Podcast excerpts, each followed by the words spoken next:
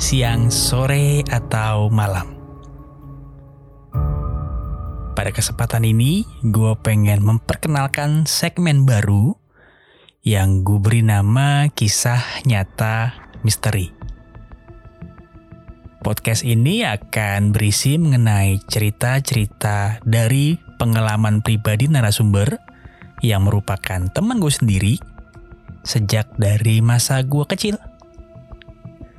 So, semoga cukup membuat kalian merinding dan membuat kalian gak mau dengerin sendiri. Enjoy ya, kisah nyata misteri.